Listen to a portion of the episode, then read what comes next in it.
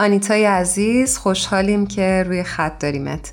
به برنامه خودت خوش اومدی. منم به درود و سلام میگم آنیتا. خوشحالم که با ما هستی. وقتتون بخیر ایمان عزیز هرانوش عزیز. امیدوارم که شما هم خوب باشین و تمام شنوندگانمون خوب باشن و روز به روز بهتر بشن. امیدواریم. خب آنیتا جان امروز چه چیزی به همراه آوردی؟ یه مدت همش کتاب دارم. امروز هم می‌خوام یه کتاب معرفی کنم. بله.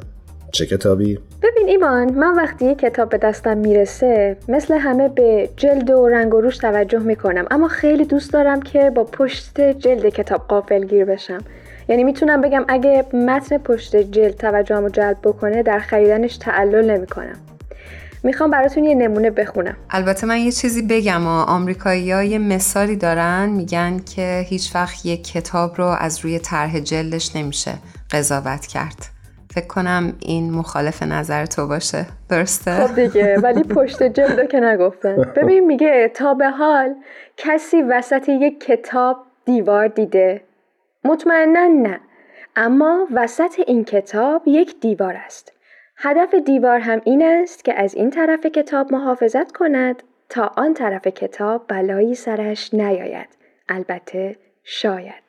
شما باشین این کتاب رو نمی‌خرین کنجکاف نمیشین من که صد درصد منم نظرم پس می‌گیرم و باهات موافقم خب حالا این کتاب هیجان انگیز اثر کی هست؟ اثر جان ایجی که فقط نویسنده نیست بلکه تصویرگر هم هست و کتابهاش بسیار پرفروش و محبوبه در آمریکا و ایشون در زمینه داستانهای کودک چیز می نویسن و تصویرگری می کنن.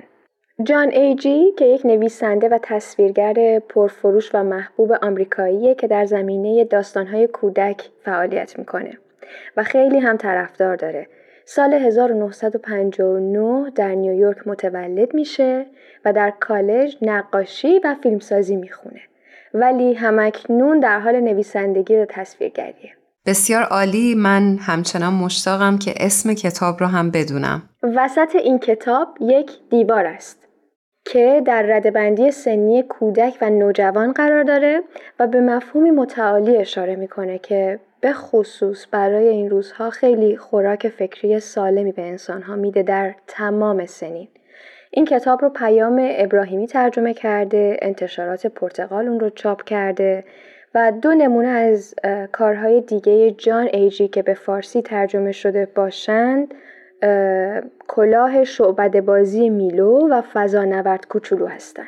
آریتا جان همه این عنوان هایی که بهش اشاره کردی برای کتاب های آقای جان ایجی به نظرم خیلی فانتزی میان یک استایل خاصی فکر می‌کنم که آقای ایجی توی کارهاش داره میخوایی برامون کمی روشن بکنی و بگی که چه استایل و فرمی رو دنبال می‌کنن؟ از اشاره که کردیم ممنونم ایمان. جان ایجی با تصویرگری خیلی جذابی که انجام میده و داستانهای خوبی که می‌نویسه مخاطب رو قدم به قدم با خودش همراه می‌کنه تا بهش تلنگر بزنه. این کتاب در ابتدا به ما و سپس به کودک ما یا کودکی که باهاش وقت سپری می‌کنیم یادآوری می‌کنه که گاهی اوقات ممکنه طرز فکر ما، باور ما و اعتقادات ما درست نباشه. ذهن انسان از کودکی برای فهم دنیای اطرافش به طبقه بندی و دستبندی احتیاج داره. در عین حال این ابزار ذهنی در بزرگسالی نیازمند تجدید نظره چون که در غیر این صورت وقتی که ما مدام از این قابلیت استفاده می کنیم تبدیل میشیم به افرادی که همش داریم همه چیز رو دستبندی می کنیم همه اتفاقات و امور رو و مهمتر از همه انسانها رو.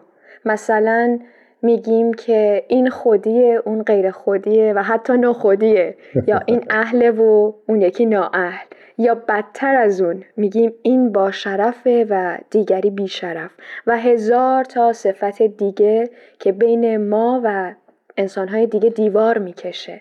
و از دیگری یک تصویر ترسناکی درست می‌کنه که همیشه قصد صدمه زدن به ما رو داره و این پیام رو به ما میده که ما باید از خودمون مراقبت کنیم. ولی حقیقت اکثر مواقع اینطور نیست و دیگران واقعا نیتهای شومی ندارند که ما فکر می‌کنیم و اونها معمولا لطیفتر از چیزی هستند که این دیوار سبب میشه مراجع بهشون فکر بکنیم. آنیتا جان وقتی داشتی به محتوای کتاب اشاره می کردی داشتم فکر می کردم که خیلی وقتها ذهن ما پترن ها و الگوهای خاصی رو برای شناخت ایجاد می‌کنه و می‌سازه. و بر اساس همین الگوها و پترن ها هستش که ما تصمیم می‌گیریم چه چیزی خوبه چه چیزی بده و همه دنیا در قالب کوچیک ذهنمون قرار می‌گیره. و شاید همین قالب ها باعث دیوار بین ما میشه. بچه به نظر شما تفاوت داشتن می‌تونه باعث آسیب بشه؟ من ترجیح میدم آنیتا جون جواب بدن. باشه خیلی ممنون حتی که این فرصت رو در اختیار من می‌ذاری هرانوش عزیز. به نظر من و بیشتر به نظر نویسنده این موضوع موضوعیه که ما به صورت غیر مستقیم به بچه ها آموزش میدیم. یعنی ما یاد میدیم به بچه ها که دیگری صرف تفاوت داشتن ممکنه برای ما خطر آفرین باشه. اما کتاب وسط این کتاب یک دیوار است. یک رویکرد جالبی که داره درباره ارتباط با دیگرانه. علل خصوص برای جوامعی مثل ایران که از نظر قومی و عقیدتی تنوع خیلی زیادی داره و اتفاقا امروز جامعه با این قبیل دستبندی ها دچار بیماری و از هم گسیختگی شده. درسته. آنیتا جان اگه میشه خیلی خلاصه راجب داستان کتابم با شنونده های ما چند دقیقه صحبت بکن. باشه. الان براتون قصه میگم. یه روزی یه شوالیه جوونی بود که از پشت دیوار تکون نمی‌خورد. چون فکر می‌کرد که اون طرف دیوار یک ببر عصبانی یا یک کرگدن یا حتی یک قول بزرگه که می‌خواد نوع لقمه چپ بکنه. و منتظر این شوالیه هست. این باعث می‌شد که او احساس امنیت نکنه. اما یک روز یک اتفاق غیرمنتظره میفته و جایی که اون شوالیه قرار داشته پر از آب میشه و آب شروع می‌کنه به بالا اومدن و کم کم سر و کله تمساهای گرسنه پیدا میشه و اون دیگه هیچ راهی پیدا نمی‌کنه جز اینکه بره به اون سمت همون سمتی که ازش میترسید. و اتفاقا اون موجودی که براش هولناک و رعباور بود کمکش می‌کنه و می‌بینه که اون موجود اصلا اونقدر هم که تصویر ذهنی خودش بهش القا می‌کنه ترسناک نیست و اصلا او یک قول بدذات نیست و اتفاقا خیلی هم مهربونه.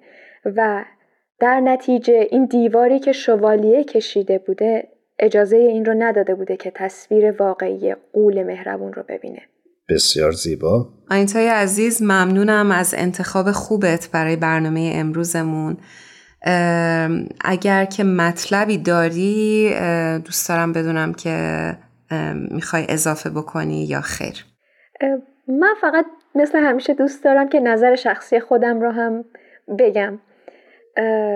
با برداشتی که من می‌کنم از آثار بهایی اونطور که انسان تعریف میشه که شریف عزیز غنیه و اینکه تمام انسانها قابلیت مهربانی بخشش و امثال این صفت ها رو دارن من فکر می‌کنم که ما باید به خودمون و دیگران اجازه ظهور این قابلیت ها رو بدیم.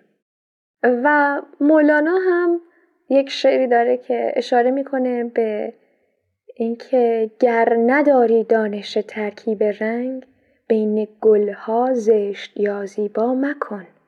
خوب دیدن شرط انسان بودن است. عیب را در این و آن پیدا مکن. بسیار هم عالی. ممنونم از انتخاب خوبت و شعر زیبایی که از مولانا با ما سهیم شدی. تا یک برنامه دیگه هر جا هستی خوب و خوش باشی. مرسی که این وقت رو در اختیار من گذاشتین. خوب باشین. خدا نگهدار. خیلی عالی. متشکریم ازت. خدا نگهدارت باشه.